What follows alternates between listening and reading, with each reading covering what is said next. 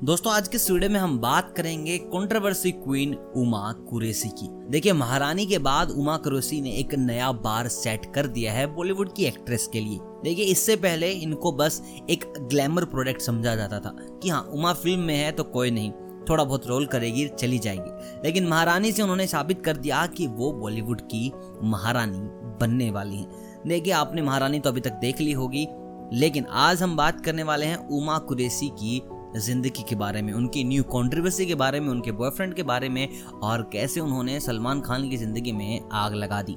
और आप मुझे कमेंट बॉक्स में बताएँ कि आपको महारानी कैसी लगी। देखिए, सबसे पहले मैं आपको बता दूँ, उमा कुरेसी का जन्म हुआ था 28 जुलाई 1986 को दिल्ली में। इनकी जो पिताजी की एक बहुत बड़ी होटल फ्रेंचाइजी है दिल्ली में, और उनके सात से आठ आउटलेट भी हैं, उनका नाम है सलीम चिकन, और उमा कुरेशी का भी पूरा नाम है उमा सलीम कुरेशी। देखिए मतलब कि अमीर घराने से आई हैं और उनके बाद जो इनका मन था, वो था पूरा पूरा एक्टिंग की ओर। इन्होंने स्कूल में भी काफ़ी सारी एक्टिंग की, बाद में इन्होंने बैचलर्स इन हिस्ट्री की, वो भी ऑनर्स के साथ from Gargi college university of Delhi उसके बाद इन्होंने एक थिएटर कंपनी ज्वाइन की, जो कि एन के शर्मा का थिएटर था। वहाँ इनकी मुलाकात धीरे धीरे लोगों के साथ होने लगी, क्योंकि भाई एन के शर्मा एक बड़ा थिएटर ग्रुप है। वहाँ इनकी धीरे धीरे जान पहचान होने लगी और एक बार इनको कॉल आया। कि इनका किसी ने प्ले देखकर रेकमेंड किया किसी डायरेक्टर को, और वो फ़िल्म बनने वाली थी, और जिसमें लीड कैरेक्टर थे अभय देओल। इनको मुंबई बुलाया गया, इनका लुक टेस्ट किया गया, इनको फाइनलाइज किया गया, और इनको कहा गया कि अगले महीने से शूटिंग स्टार्ट हो जाएगी।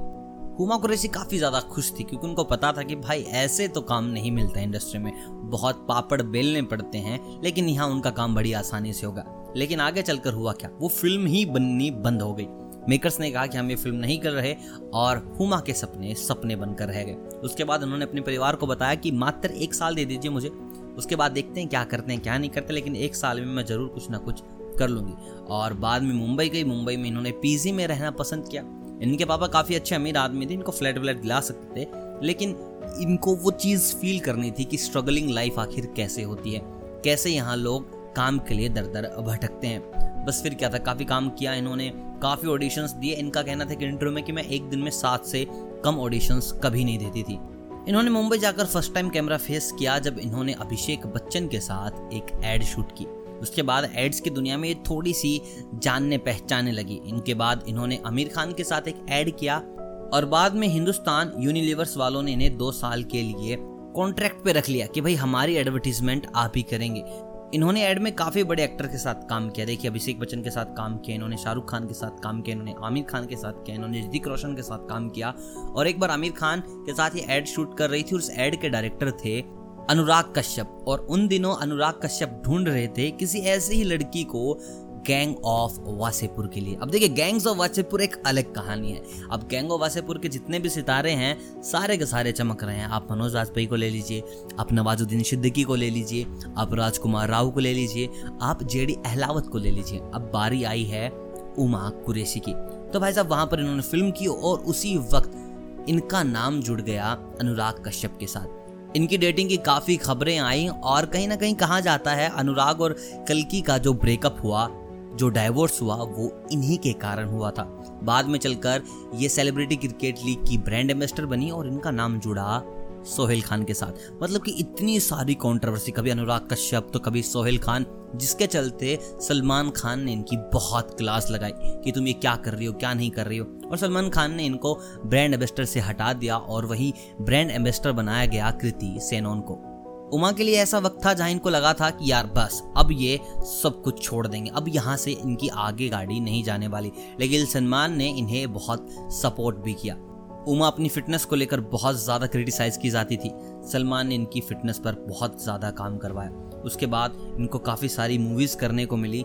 देखिए, ये डेढ़ इश्किया में आपको दिखी होंगी माधुरी दीक्षित के साथ। इन्होंने साउथ की इंडस्ट्री में भी काम किया। साउथ में इन्होंने डेब्यू किया बिल्ला टू के साथ, जो कि एक तमिल गैंगस्टर की मूवी थी। धीरे धीरे बैक टू बैक इनके पास काफ़ी ज़्यादा मूवी आने लगी। इन्होंने 2012 में की थी लव शवते चिकन खुराना हरमन के साथ। इन्होंने डी डे की थी, जो कि जोया अख्तर की थी। फिर इन्होंने डेडिश किया की जहाँ पर इनका मुनिया का कैरेक्टर था, इन्होंने बदलापुर की और यहाँ इनकी परफॉर्मेंस को बहुत ज़्यादा सराहाया गया।